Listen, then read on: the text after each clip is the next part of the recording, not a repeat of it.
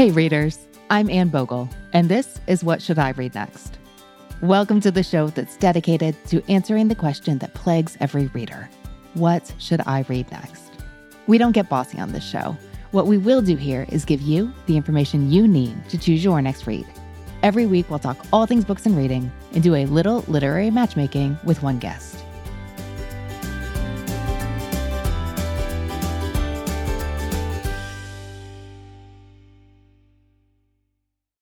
What do you get when you take two childhood friends with a passion for unexplored history and a whole lot of booze? you get the goofiest game in history, Queen's Podcast.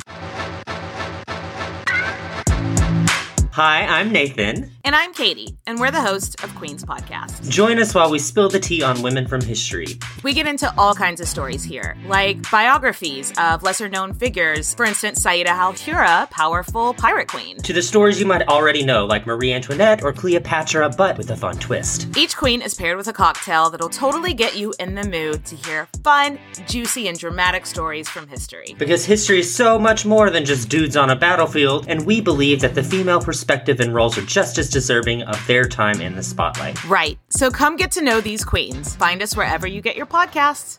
Cheers.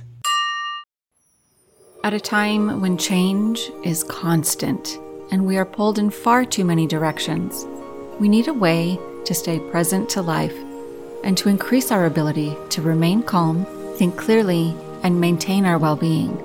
Many studies indicate mindfulness improves our mental, emotional, and physical health.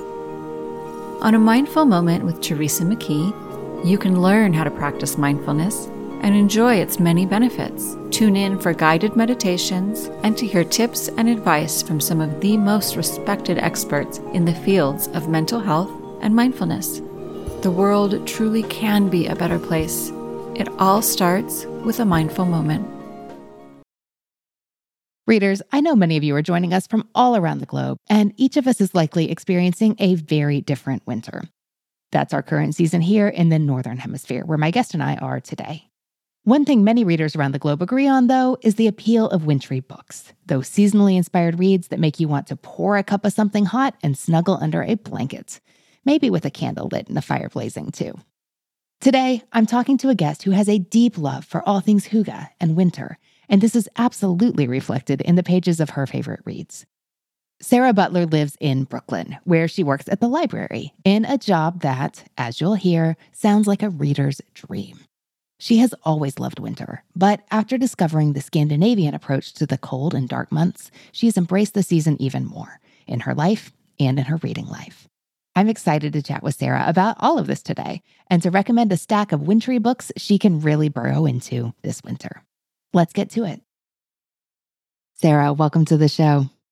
Hi, Anne. Thank you so much. I'm so excited to be here and talking to you today. Oh, it's my pleasure. I cannot wait to hear more about your job and your special love. I have to say, where I am in Louisville, Kentucky, Sarah, we are in a rare spell of single degree. We've even hit sub zero temperatures, and it seems like a perfect time to talk about what we're going to talk about today.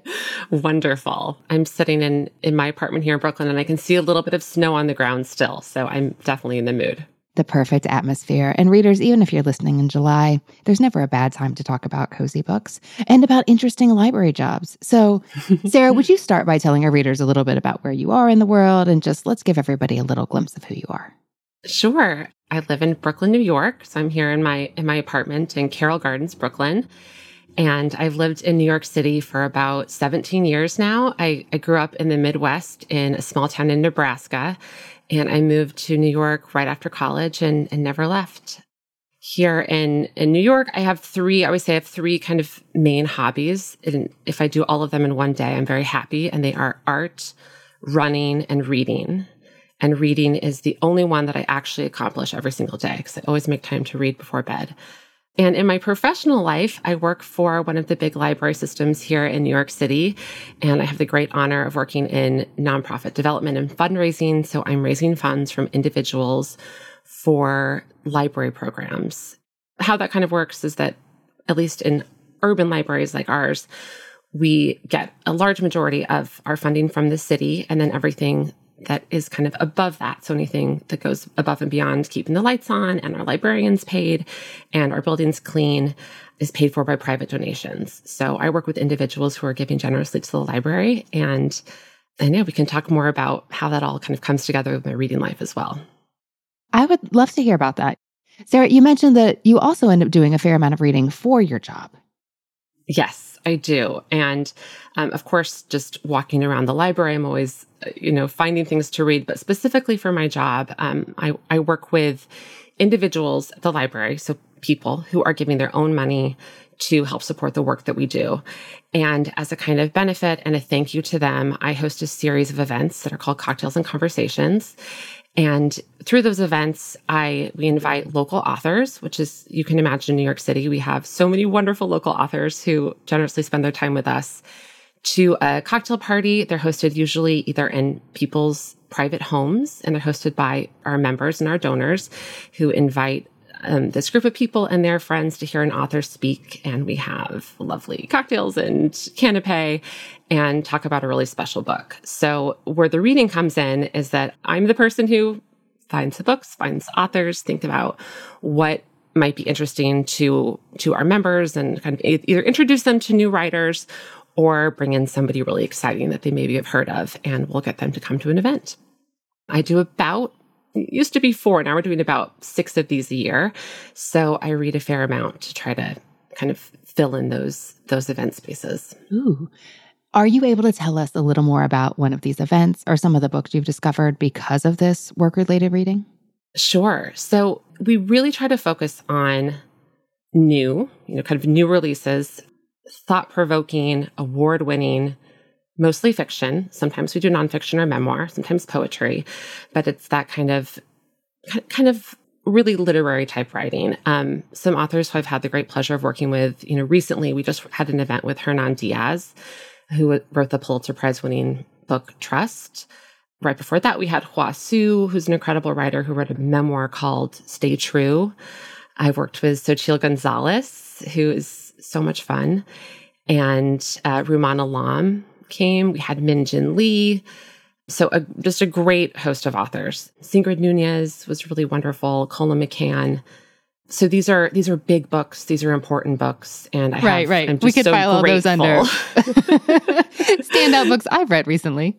Yeah, I yes, I heard you discuss Trust, which I was excited to hear that you had read that book. He's amazing, and and of course, being able to meet these authors and work with them it makes you enjoy the book all the more. And these are not necessarily and books that I'd be picking up in my reading life all the time. So it's wonderful that I get the chance to read them. And then, you know, sometimes I'm not reading the entire book all the way through, but I'm getting a taste of it for the event. And then I always end up having to go back in after hearing the author talk about it because it's really fun and it makes you more interested and all the more enjoyable to to read those titles. Yes. Now, I don't think I'm ever going to see the inside of one of these cocktails and conversation events in Brooklyn, but our community here in Louisville, Kentucky, has this amazing series called the Kentucky Author Forum, where like Will and I have tickets to go see Kevin Wilson interviewing Ann Patchett. But just those discussions are so rich. And whether or not I've already read the books, I always leave with so many fresh insights and takeaways for my own reading life. I would love to hear how the the work you do and the reading you do for your work has shaped how you read when you're not on the clock? That's a really good question. I would say that before I worked at the library and before I kind of started running these events and finding authors for these events, I maybe would be more apt to pick up the more recent award-winning fiction that I'd heard about, you know, that was kind of on on NPR that I heard about from the New York Times in in my own reading life. And now that I'm working with so many of these authors and these books for my work life, I kind of tend to read a little bit more backlist and really delve into really specific interests and things that would never make a good event for the library but are really personal to me. so I think that's kind that's kind of the answer. But you know, even above and beyond that, like I said, I don't think I would have read all of these books.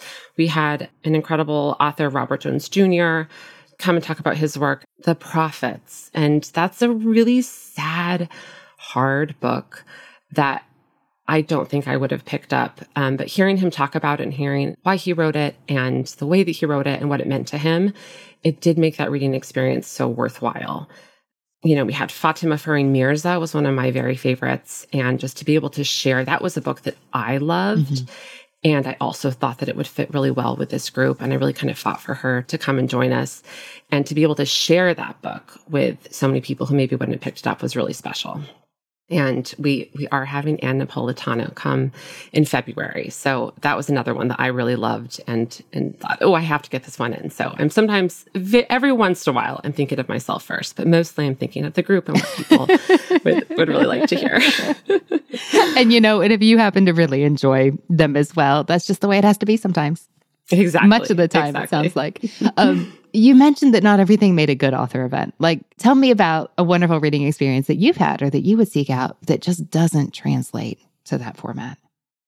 I'm a real reading kind of enthusiast. And when I get interested in a topic, I tend to kind of do a deep dive and read all that I can about about a specific thing. And I just find that not everyone is as interested in these things as I am. And we'll talk about one today, but another kind of interest over the past year that I've had is um, I have a four year old daughter, and I love I love children's books and children's literature, and I've kind of got into wanting to read more about some of these authors. One of them was Margaret Wise Brown, who is the author of Goodnight Moon and Runaway Bunny and hundreds of other books there's a biography about her. I don't read a lot of straight biographies. I read a lot of memoirs, but this was a biography that's called In the Great Green Room The Brilliant and Bold Life of Margaret Wise Brown. And this was a book that I just fell in love with this year. And I've told people about it, and people's eyes have kind of glazed over. This would not make a great, it's so niche. But Anne, her life is fascinating and so juicy and so messy you maybe picture Margaret Wise Brown as kind of like a cozy grandma, like like the bunny in the chair in Goodnight Moon. That is not her. She was a young, very vibrant, very kind of spicy young woman in New York City in the Greenwich Village in like the 40s. So yeah, that's kind of one of my interests. I also read a lot about Mary Blair, who is a children's book author and illustrator, and then worked with Walt Disney on many of his motion pictures. And so those are kind of the, the difference of where I'll go with my own reading after reading something wonderful and big like Trust or A Place for Us. Readers, if this book sounds familiar, we talked about it on two What Should I Read Next episodes in 2022. Katrina Fleming came on with a request to find amazing biographies, and we talked about in the Great Green Room. That's episode 330. It's called Fascinating Lives, Fascinating Stories. And I also recommended this book to Lucy Nicely. This was actually in late 2021 when she was on. That episode is called When You Need a Season of Low Stress Reading. And Sarah, we haven't talked about your reading taste yet, but Julia Fine has a book called The Upstairs House about a woman who is just exhausted physically and mentally after giving birth to her first child. She's also supposed to be working on her dissertation on mid century children's literature and finds herself communing with the ghost of Margaret Wise Brown, who, at least to her way of perceiving things at the moment, has taken up residence in her attic. So if you want to continue that rabbit trail, I absolutely do. yeah, yeah, yeah. It's called The Upstairs House by Julia Fine. I've not heard of this, and I'm so delighted to hear that this exists. Well, see, this is the great thing about sharing your niche interests with other mm-hmm. readers. There's a new book that's a biography of Judith Jones, and I think maybe a couple other people. I don't have the title of it in front of me, but Judith Jones was this, this editor that you may have heard of in New York City who famously pulled two books off the slush pile. One was Julia Child's Mastering the Art of French Cooking, and the other was The Diary of Anne Frank. That's why I know her name. Yes. And I, as someone who loves this type of thing, I love biographies of of women who who've done amazing things, especially you know in in this kind of time period of the early 20th century. And I was so excited, and I kind of brought this to my team of this book about Judith Jones, and they all looked at me like, who is Judith Jones? And I thought, oh, we, don't all know who Judith Jones is. And then from that reaction, we realized that probably if everyone in our room didn't know who she was, probably the greater audience maybe also doesn't know who she is. So it's probably not going to work, but I would like to read the book on my own time. And another interesting thing about this group of donors and, and library supporters is that they're not always big readers. A lot of them are um, people who are really invested in their communities and in what the library does above and beyond books. So that's another way that we're able to kind of bring books and storytelling to them and kind of spark their interest. So it is helpful if there's a little bit of something there that's maybe not quite so niche to connect them with.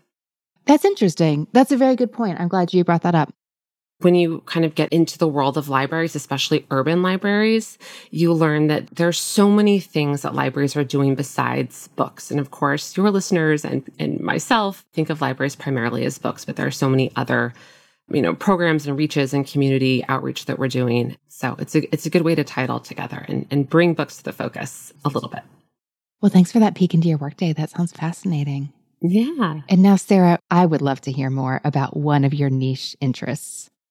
Yes. So um, we'll talk a little bit about this in the books I'm bringing today, but we are smack dab in the middle of my favorite season, which is winter. And here in New York City, we had a snowfall, a very small snowfall, like an inch and a half maybe on Tuesday, but it broke a streak of 701 days in New York City without any accumulation of snow. So it was very exciting. The forecast says more snow on Friday. So I'm just giddy with all of this so it's, it's, all to say that I, I love winter. I love kind of immersing myself in this winter culture and always have. I've always loved this season. I've loved, you know, the memories of being in Nebraska and having a snow day and being able to play outside and, you know, cozying up and then coming inside for a glass of hot chocolate. Those kind of sentiments have always really resonated with me. And a few years ago, I think like around maybe 2015, 2016, this concept of hygge, you know, was uncovered for me. This is not a new concept, but around that time, it was kind of a new word that was coming into our lexicon here in America. And I remember learning about hygge in, I think, a magazine article and just thinking, oh, there's a word for this. There's a word for for this kind of love of the coziness and the you know the joyfulness in the season of winter and I should say, hygge is not only experienced in winter, but it is often associated with winter. And you know, here here in the city, it can be a bit divisive. Like I came into work on Tuesday when we had the snow, and I saw a coworker, and she said, "Oh, how are you?" I said, "Oh, I'm so happy we got the snow." And she looked at me like, "What? what are you talking about? This is horrible." My train was late, and I had to come here, and I have to remind myself it's not not everyone's thing, but you know, when we get a beautiful snowfall and the city is coated, everything kind of softens and everything is kind of transformed into something else and it becomes silent, um, which is very rare, and it becomes just transformed. And so reading and books is one way that I've really kind of delved into this interest, specifically with books about hygge, about the Danish way of living. I should say it's a Danish term, but it's really kind of celebrated in Scandinavian countries, Sweden, Norway, and Denmark. It's something that I'm just excited about. Well, I'm excited to talk more about this and what it means for your reading life. Sarah, should we get into your books now? Sure. Sarah, you know how this works. You're going to tell me three books you love, one book you don't, and what you've been reading lately. And then we'll talk about Hygge. And with that in mind, what titles might be good for your reading list right now in the season, or if you want to conjure that atmosphere all year long. Sarah, how did you choose these? So I chose my three books. Um, the first two are are really these kind of hygge wintry books that really represent how I love to read, especially right now. Will I pick up a wintry book in the summer? Yes, but but more likely I will. I will kind of in especially January and February. So those are the first two I chose, and then the third book really represents more of kind of the writing style and the reading experience that I find really delightful. So, the first book that I brought today is called The Year of Living Danishly Uncovering the Secrets of the World's Happiest Country by Helen Russell. This book, I believe, is from 2015. And this was this was a book that was, I think, probably not a huge book at that time, but but it was definitely circulating around that time. But I, I recently picked it back up again and reread it. And this book really, besides being about all things Hygge and kind of Scandinavian culture, it also represents a type of nonfiction book that I really enjoy, which is kind of deep diving into a topic. Helen Russell is a British journalist who was living, I think, in London with her husband, and they were newly married. And her husband got an offer to work for Lego in Denmark in this very small town, I think called Jutland. So they decide, let's do it. Let's move to Denmark. And being a journalist and kind of a, an investigative mind, Helen Russell kind of took this as a challenge to try to uncover what makes living in Denmark so great. Um, it's often reported, I don't know where they get these statistics, but that the Danish people are some of the happiest in the world. And so she kind of had a goal to go and, and uncover why. The book is written in kind of 12 sections every month that she's living for this one year in Denmark. Spoiler, she still lives in Denmark. so it was a successful experiment. And she has a real kind of wit and humor, this kind of British sensibility. She's kind of self deprecating. But other than just kind of observing the world around her and what's going on, she's talking to a lot of Danish people about winter and about how they survive it, how they live in these, I think it's at, at least four months of almost complete darkness and very cold. And besides snow, there's a lot of that kind of like freezing rain. And she finds this all kind of kind of horrifying until she realizes that embracing winter and embracing this concept of hygge, which I'm not sure if we even explained what hygge really is. I actually have a little card here by my desk that says it's the Danish art of creating joy and coziness in life's everyday moments, whatever the season or time of day. So it can happen in any season, but it's really that feeling of creating warmth and contentment amid kind of um, like a, a peak hygge moment. It's hard. It's hard to describe because there's not an English word that translates into what exactly this is. Right. Which I think is why when the concept first kind of dawned on the at least United States consciousness around the time this book was released, so many of us went like, "Oh, yes, that's how you articulate this feeling I have, the sense I had that I didn't previously have a word for." And that's exactly what happened to me was that it, it gave me a language and kind of a validation for what I knew I already loved. So yes, so besides this wonderful book, The Year of Living Danishly, now is this the best book ever written? Is this one of my favorite books of all time? Maybe not, but it really does represent that kind of moment of in my reading life that really sparked something that kind of set me off onto this journey of reading so many other books on the topic. There's a very common book you'll see in bookstores called The Little Book of Hygge by Meik Wiking. Mm-hmm. It's a little cute coffee table book with lovely illustrations and kind of, it's nice to look at and hold.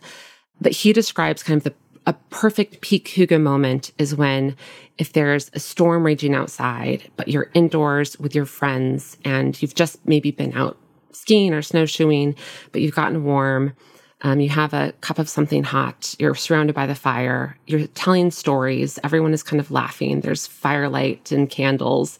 And that's the peak hygge. And it's made even more kind of wonderfully hygge by that storm outside, by the contrast of the two things. And so it's been fun. And I've really had a, a wonderful time bringing more of that. So not only having this validation of there being a, a word and a whole world of things that I can kind of connect with, but also bringing more of it into my life.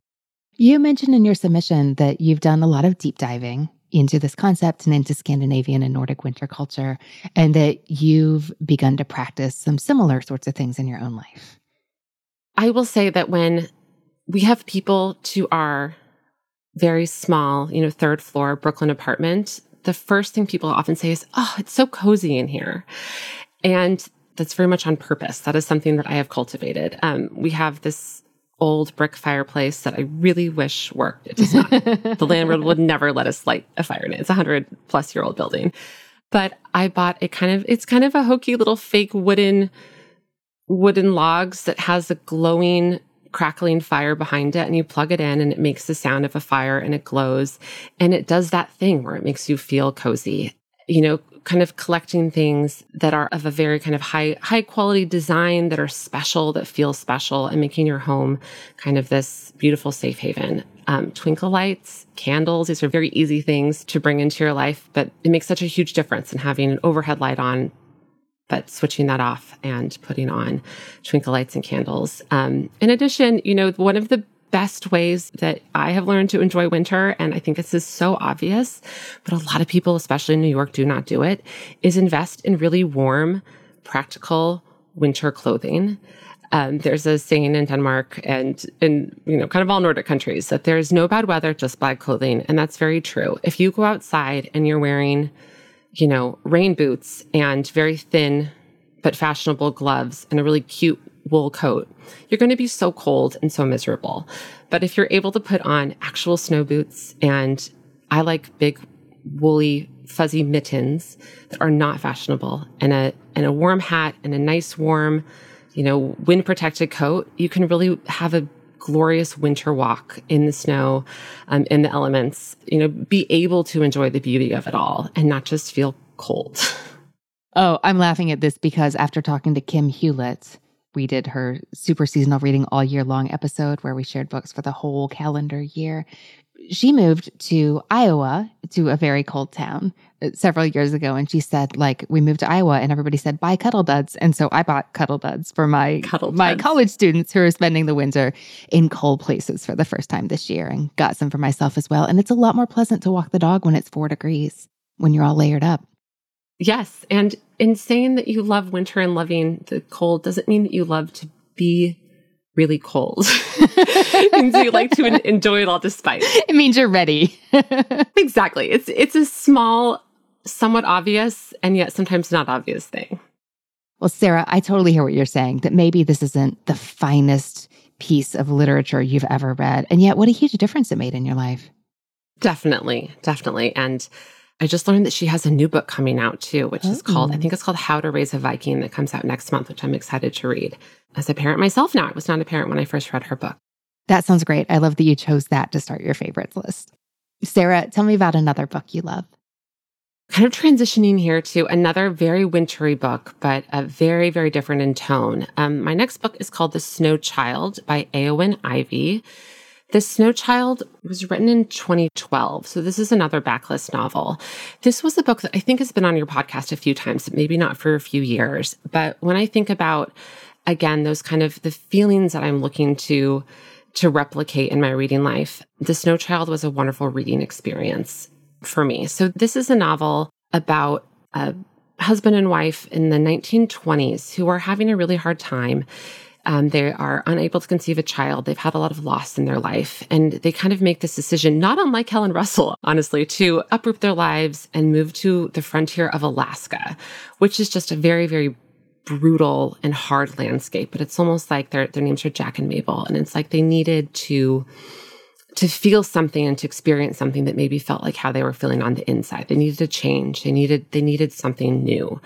Um, so they moved to Alaska and they experience the harshness of winter, of these very, very dark days, not unlike they probably are in Denmark.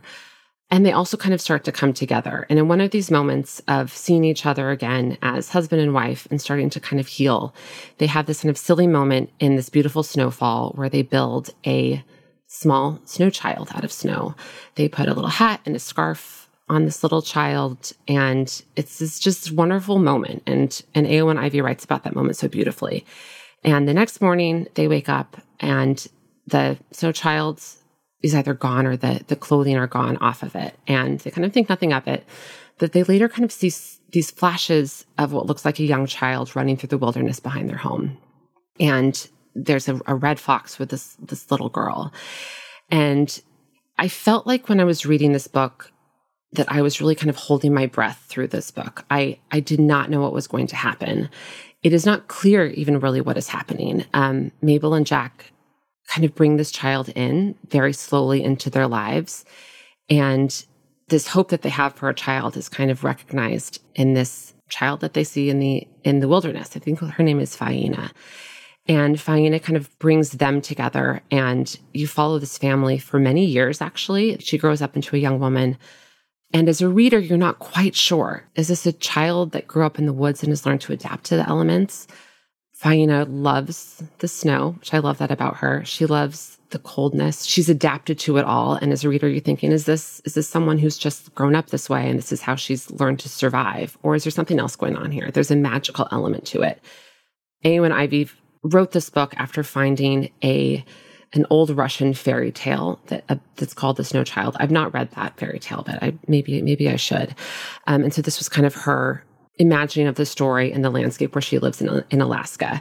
Um, and what I love about the book is both this beautiful wintry setting, the harshness. You know, it's just, it's a hard, sad book, but Jack and Mabel ultimately are, are very good people who have hope and who have this sense of longing, and that longing is really fulfilled. Um, the ending was nothing like I thought it would be, and I loved that.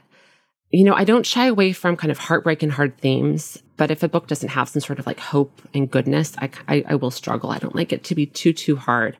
Um, but if the people in these situations are good and there is hope, I, I, really love a story like that. So this represents that type of book for me. I don't read a lot of magical realism. This is kind of an outlier in that way, which is another reason I, I brought it because it was something maybe I'm looking for a little bit more of. And I really enjoyed the reading experience of this one. And the story's really stuck with me over gosh, a decade since I read it first. Yeah, I can see why that was such a good fit for you, especially coming in your Hygge years. Yes, it was around the same time, I believe, that I read the Helen Russell book. And thank you for pointing out that's an outlier on the magical realism, but something that you really enjoyed and would be open to more of. All right, Sarah, tell me about the third book you love. So the third book will pivot away from from winter, so I can kind of bring a book that I've read more recently it is even further backlist. This is a book from 1982. It is Family Happiness by Laurie Colwin. Have you read this book, Anne? Or have you read Colwin? I've read all of Laurie Colwin's food writing. Yes. And I've read Happy All the Time. And I thought about picking up A Big Storm Knocked It Over and or Family Happiness. And so I've really been eager to hear what you have to say about this. Yes. Well, I, I will start to say that I discovered Colwin, and this is you know, I mentioned briefly that I, I've also love art. Art is one of my kind of interests and hobbies. And these books were re-released within the past few years with all new covers and these beautiful illustrative designs that are actually done by the book designer herself, Olivia McGiff. And, you know, maybe I should, you know, be embarrassed by that's why I finally picked these up after many, many people telling me over the years that I should read this, specifically my good friend Lauren from work. Somebody in marketing is thrilled. Exactly. Um, but they've all been re released and I've kind of been collecting them. So, but the, the reason that I bring this book here is because I think that this book really represents a type of reading that I'm really enjoying right now in my reading life. This is a very current interest. Um, this is written in 1982. It is not new, but the writing and the setting in New York feels so very real, so very like tactile New York. And I think that it's kind of hard for a writer to always get that exactly right. And Colwin does it so well. So, this book is a story of a woman named Polly. She lives on Park Avenue in the Upper East Side. She has a husband and two kids, and she has this part time job that's kind of philanthropic. And um, you learn about her, her kind of eccentric mother and father, her very eccentric brother and his wife. Colwin writes the side characters and kind of these these different people in, in her books so well. They are so unique. I've never read these characters before. They are so funny, and I love that about her. So we meet Polly, and she's in this wonderful life. And she, you know, while she kind of sees the quirks in her family, she still loves them. And then we learn that Polly is almost living a double life. She has a what word can I use other than lover? She has a lover in Lower Manhattan in Soho who she's just kind of fallen in love with this artist. And this is not a topic that I would really be interested in. And in fact, I wasn't even sure that that was what this book was about when I picked it up. But kind of loving the character and getting to know her and her world. And then this is introduced. The stakes felt so high. And as a reader, I think Colwin really pulls off this moral ambiguity of, oh, but I want Polly to be happy, but oh, what is she doing? And um, that kind of pull and tug throughout the book was so propulsive. A lot of Colwin's writing, like Happy All the Time, has maybe less of a plot. And I, I will happily read a book that doesn't have much of a plot if I love the characters and the setting and the world and the writing. It doesn't bother me at all. This one does have that kind of like what is going to happen factor. Again, kind of like the Snow Child. I had no idea what was going to happen. The ending was completely surprising and I loved it. But I just think, again, the way that she writes these characters is unlike anything I've ever read.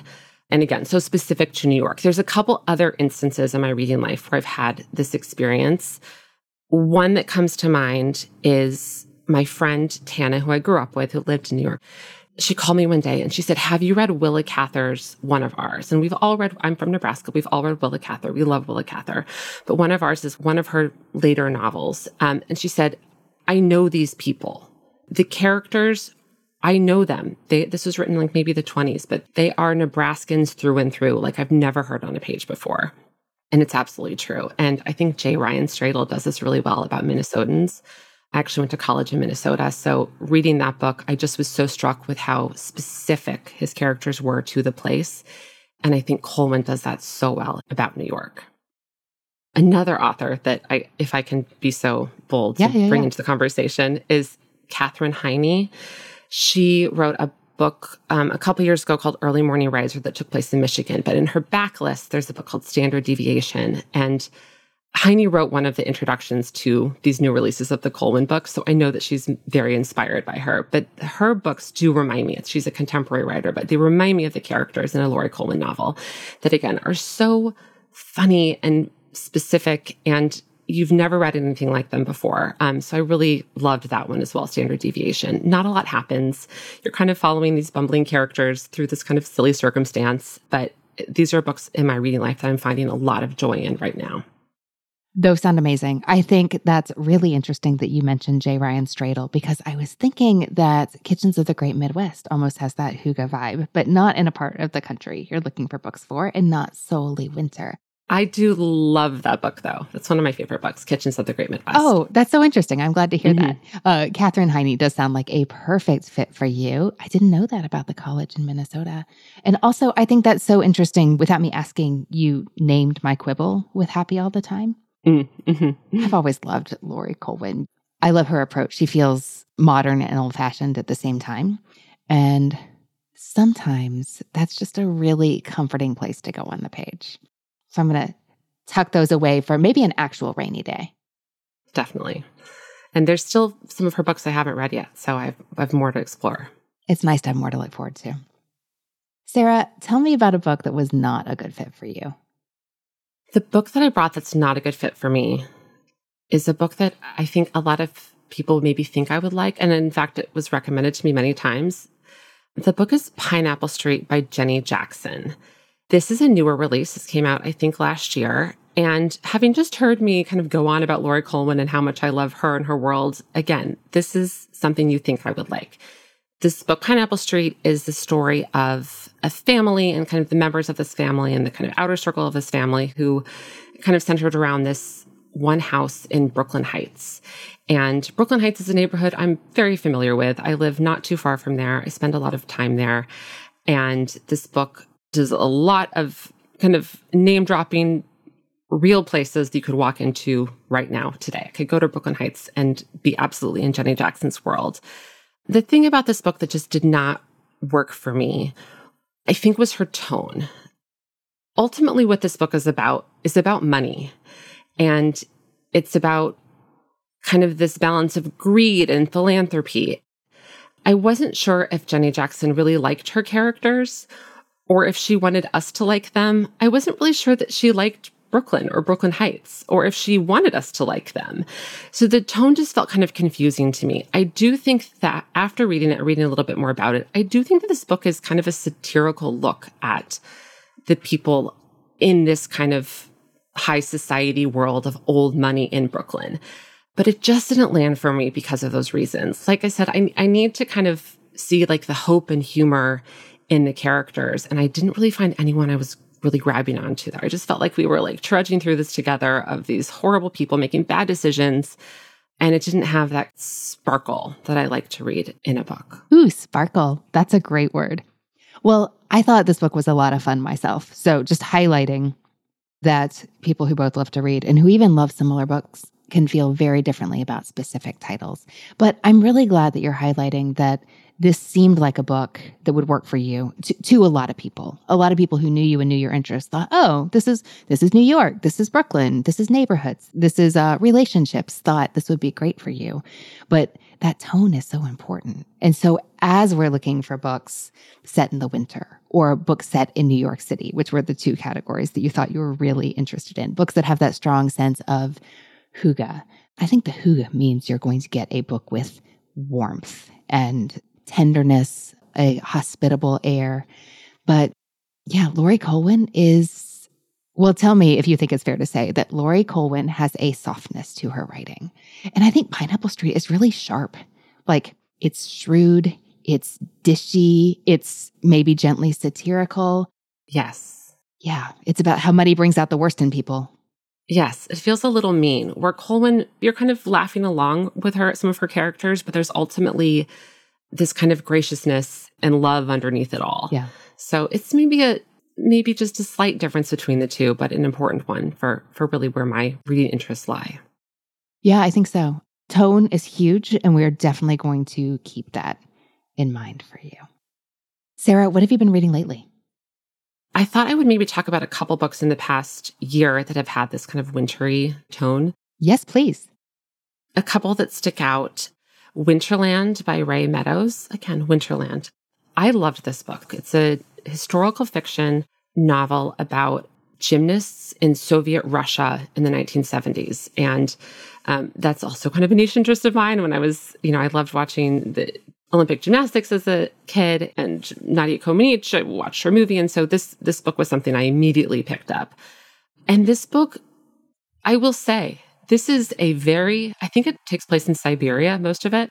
This is a cold, harsh winter. It is not a lot of Hygge, Anne, but I still loved it. I loved being in the wintry setting. I loved immersing myself in this harsh Russian culture. And maybe it's because the characters did feel so real and kind of had this like hope and this dream that I was able to hold on to. But I really liked that one. Another one that I have to mention is Marisa de los Santos's most recent Watch Us Shine. I love Marisa de los Santos. These kind of four books in this series. This is the fourth. Our books are so precious to me, and I love this character, Cornelia. I know that her books come up often on your podcast. I love her. I do too. And I think a lot of readers really resonate with that, like complex stories that don't shy away from the hard things in life and yet do have that underlying thread of hope and goodness and warmth. And this this one in particular was a very good representation of that, where this book has some really hard things in it and things that I thought, oh, I don't want these characters to be, you know, kind of going through this. And yet it's a novel and it's and they're supposed to be going through these things. And ultimately the kind of final scenes of this book take place, I think, in northern Minnesota under northern lights the northern lights are a theme throughout this book and i love i love the this idea of the northern lights and it had the most kind of wonderfully hygge ending you could ever imagine for a book i thought oh she wrote this for me That sounds perfect for you. i loved that one in december i reread i think for the third time elin hilderbrand's winter street series um, i do love elin hilderbrand the winter street series is not her best those are not her best books, not her best writing. Her best book, I think, is 28 Summers, if I could plug that. Very not wintry book. But I love returning to this family in Nantucket during the winter. And I love being with them and being in their world. So that was kind of a fun reread for me. Do you want to share anything else that you've been reading lately? Well, I'll tell you, Anne, I just finished, actually, I'm not quite finished with The Rachel Incident, which I heard you ah. recommend on the best books of the year. And I listened on audio as you suggested, and I absolutely loved it. Like, I think I have 30 minutes left on it, which I need to take a walk today and finish it. It's a great ending. It's so good. And again, this is one of these books that, again, I'm not really sure what's happening or where it's going, but I want to be with these characters. I'm with them. I'm with them no matter what's happening. And that was a really fun reading experience. You know, I think that book actually kicked off what has been an inadvertent theme in my reading this winter, and that is the lies we tell to protect the people we love.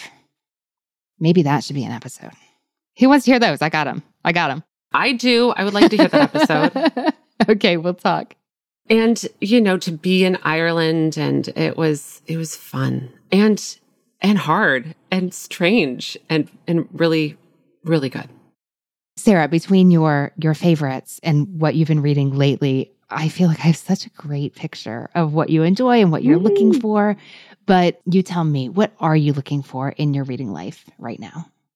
You know i wish i had a really creative answer to this that was going to solve some sort of problem but you know and what i really want is just more of what i love as we talked about i read a lot outside of kind of these genres we've been talking about for my work life and that's so helpful in the kind of cadence of my reading life throughout the year that in the moments where I'm picking books for myself, I really want more of what I love. I would love to walk away with a stack of some of these wintry feeling books. Um, you know, anything that's kind of set in in Scandinavian countries in these kind of wintry settings, and maybe some backlist gems. I talked about Laurie Colwin, another author that I've really kind of fallen in love with over the past couple years is Rosamund Pilcher. Mm, yeah, because she's perfect for you.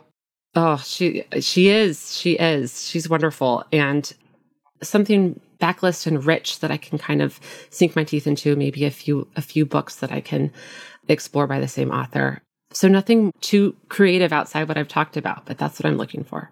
That sounds great. And also I'm keeping in mind that you said novels that have that strong New York City sense of place. Um, mm-hmm. Um, how did you describe it? I think when you were talking about Laurie Colwin, you said that she really does a tactile New York where you just feel like you're there. I have that in mind too. Yes, definitely. And it's kind of hard to pull off, but I'm interested in your thoughts. It's funny. You don't realize how hard it is for an author to get right until you read ones that aren't quite what you want. Yeah, I read a book recently that was set in New York. And I read about 20 pages and I thought, oh, this writer is not from New York City. And she was not. I looked it up. She was from the South somewhere. And I thought she's been to New York. She has been to New York, but she has not lived in New York. She does not understand the, the nuance. Sarah, I have so many ideas for you. Some of them are so completely up your alley. It will not surprise me a bit to hear, like, yes, Anne, that was perfect for me. I've already read it three times, and that's fine. But I want to give you some options to choose from.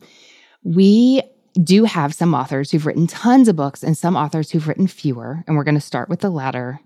Tell me you've read A Tree Grows in Brooklyn by Betty Smith. Oh, yes. Yes. I love Dear Francie. Good fit for you? Yes, absolutely. I haven't read it in, in many years. I think I was maybe before I even lived in New York that I read it, but love, love, love that book. Great suggestion. Okay. Next, we're going to go with a series. Now, you mentioned that you're reading some children's literature with your daughter. She's not quite old enough for these, but she will be before too long. This is Karina Yan Glazer's series, The Vanderbeekers of 141st Ooh. Street. Do you know these? I've heard of them. I've not read them. As a reader and a parent, I think these are great to have on your radar. I've seen so many readers who are reading these middle grade books because they love them readers of all ages, no other interest. I think my peers enjoyed these more than my kids when they were first coming out. But this is the story of a family who lives in Harlem on, you may guess, 141st Street. The first book of the series is set in the winter. It begins just a few days before Christmas when the five kids find out their landlord is not going to renew the lease on their Harlem brownstone. And they like spring into action to try to engineer a plan for them to be able to stay in the family. Their landlord is a real Grinch. We find out that he has a really heart wrenching backstory. It ends up becoming a, a story of just like sweetness and love after loss and found family. It's just heartwarming. Lots of readers love the series because they feature lots of diverse characters, a strong sense of place. You've got that Harlem neighborhood setting. I wanted to Google all the places, although the places are not as real as they were in, say, Jenny Jackson's Pineapple Street. But still, you can like map their route on maps or in your mind if you know the streets really well as they visit, um, you know, the bakery and they go to school and they visit their neighbors and all that. And I think something you'll like about this is actually, you know what? Karina Yan Glazer could give you a reading list. She said she grew up in Pasadena, but she grew up loving to read books about big families, especially when those families lived in New York City. She thought, oh my gosh, like I can't get enough of this. And also, that is the kind of life I want. So after high school, she went to New York for college and she never left. And she's a New Yorker by choice, not by birth, but loves the city and just really enjoys portraying it on the page. And I think you're going to feel that love coming off of it. The last book in this series was just published. It was book seven. Now the series is complete. That was called The Vanderbeekers Ever After, and it just came out in September. Wow. I mean, I'm grinning ear to ear to hear that. I can kind of picture the cover, but I didn't know much about these. And everything you just said about being a New Yorker by choice and wanting that life and that lifestyle with the bakeries and you know the the walkability is right up my alley. So I'm so excited and there's seven books. I'm happy to hear it. Okay, we've got a standalone. Have you read I Capture the Castle by Dodie Smith? I have not, but I Oh. have it on my bookshelf. I have a beautiful copy. So tell me everything. I've, I don't even know why I picked it up. This is why it's on your bookshelf. It's narrated by a 17 year old girl. Her name is Cassandra, and she is whimsical and imaginative and funny, sometimes on purpose, but often accidentally.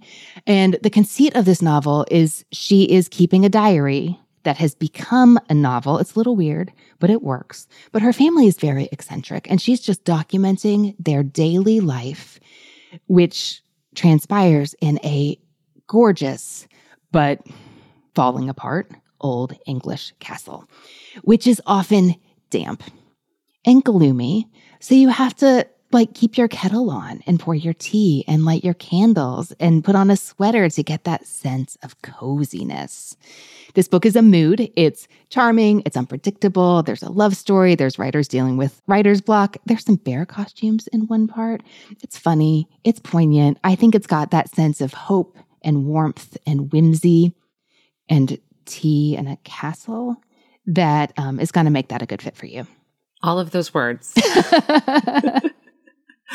Oh, that sounds fantastic. And I have it right here, a beautiful yellow copy that I picked up at a bookstore. And it's been sitting there waiting for you to nudge it into my hands. So, how exciting. Wonderful. I'm glad to hear it. To move to a more contemporary author, have you read anything by Elinor Lipman? I don't think so. She could keep you busy for a while. The two I really have in mind for you are The View from Penthouse B, that came out about 10 years ago.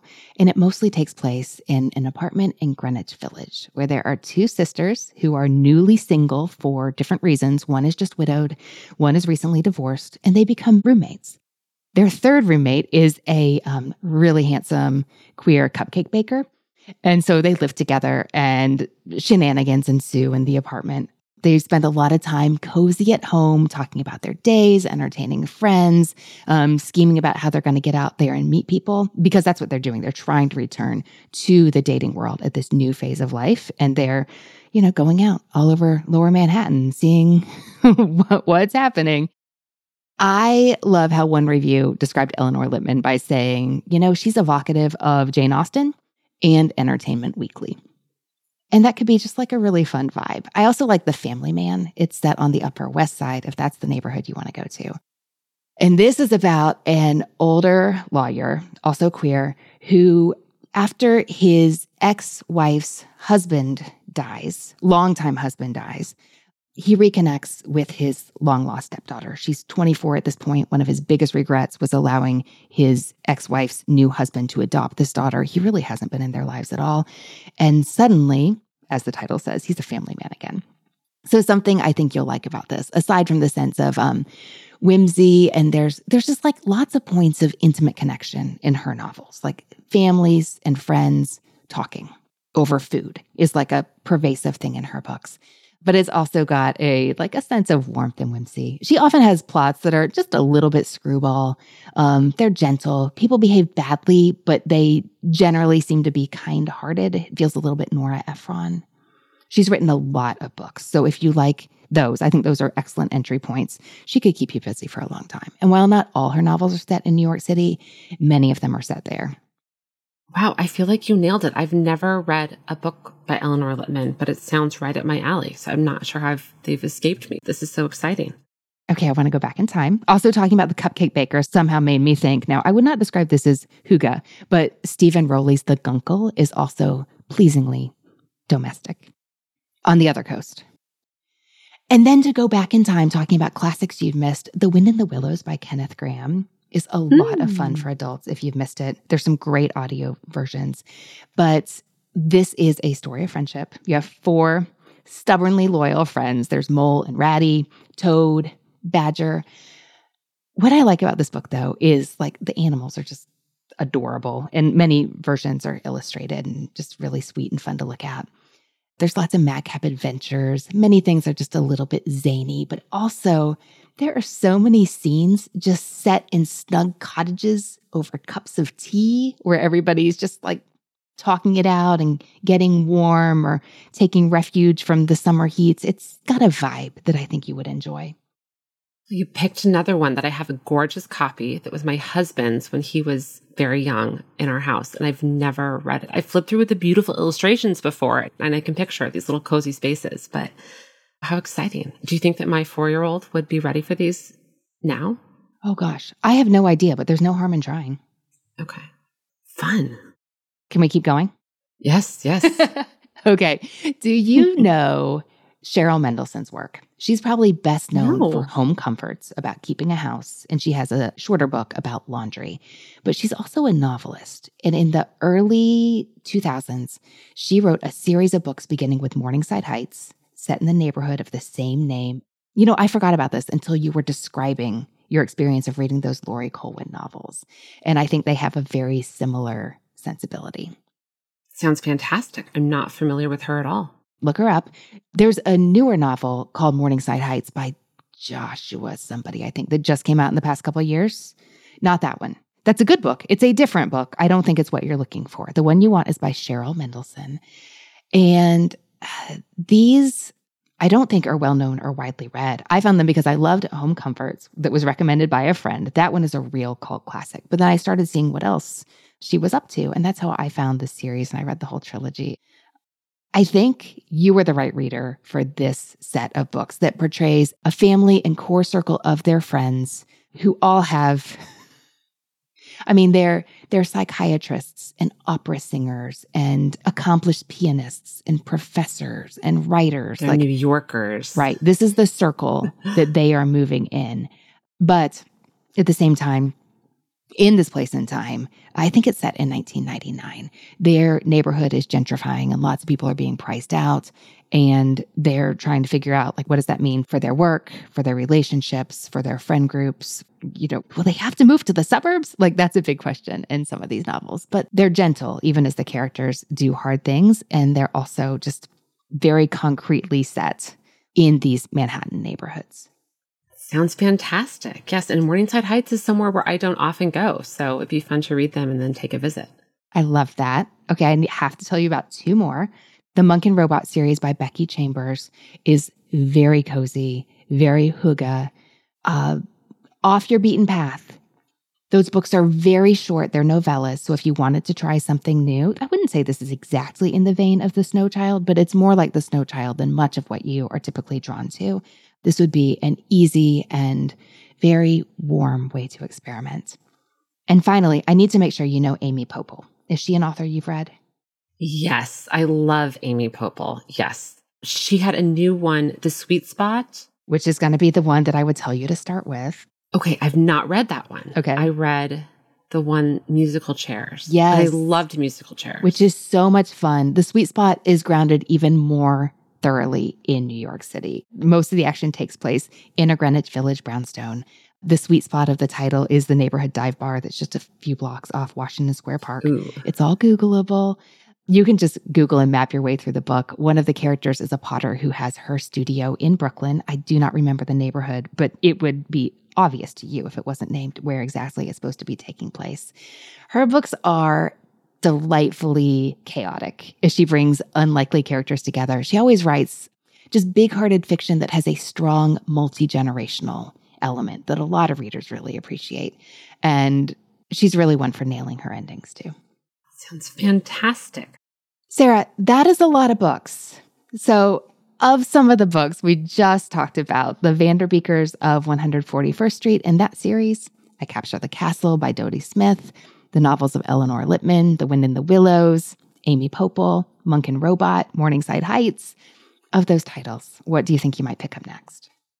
This is an embarrassment of riches. This is so exciting, Anne. Um, out of all of these, I think I'm most excited about the Elinor Lipman, the way that you kind of described her, and I'm just so unfamiliar. I'm excited to pick those up. And I captured the castle. That might be really nice for right now in this season, but I think I'm going to read all of them. So thank you so, so very much. I love it, and it's my pleasure. Sarah, I enjoyed this so much. Thanks for talking all things Hygge and all things books and reading with me today. Oh, thank you. Thank you. I really appreciate it. Hey, readers, I hope you enjoyed my discussion with Sarah, and we would love to hear what you think she should read next. Find Sarah on Instagram. We have that link to her account, plus the full list of all the books we talked about today at What Never miss an episode when you follow us on Apple Podcasts, Spotify, Overcast, wherever you get your podcasts. Another great way to stay connected to our show is by signing up for our emails. It only takes a moment and make sure that we will be in your inbox with news. Sign up at what should I read next podcast.com slash newsletter. You can connect with us on Instagram at What Should I Read Next, and I'd love to invite you to follow my personal account. I'm at Anne Bogel. That is Anne with an E, B as in books, O G E L. Thanks again to the people who make the show happen. What Should I Read Next is created each week by Will Bogel, Holly Wukachevsky, and Studio D Podcast Production. Readers, that's it for this episode. Thanks so much for listening. And as Rainer Maria Rilke said, ah, how good it is to be among people who are reading. Happy reading, everyone.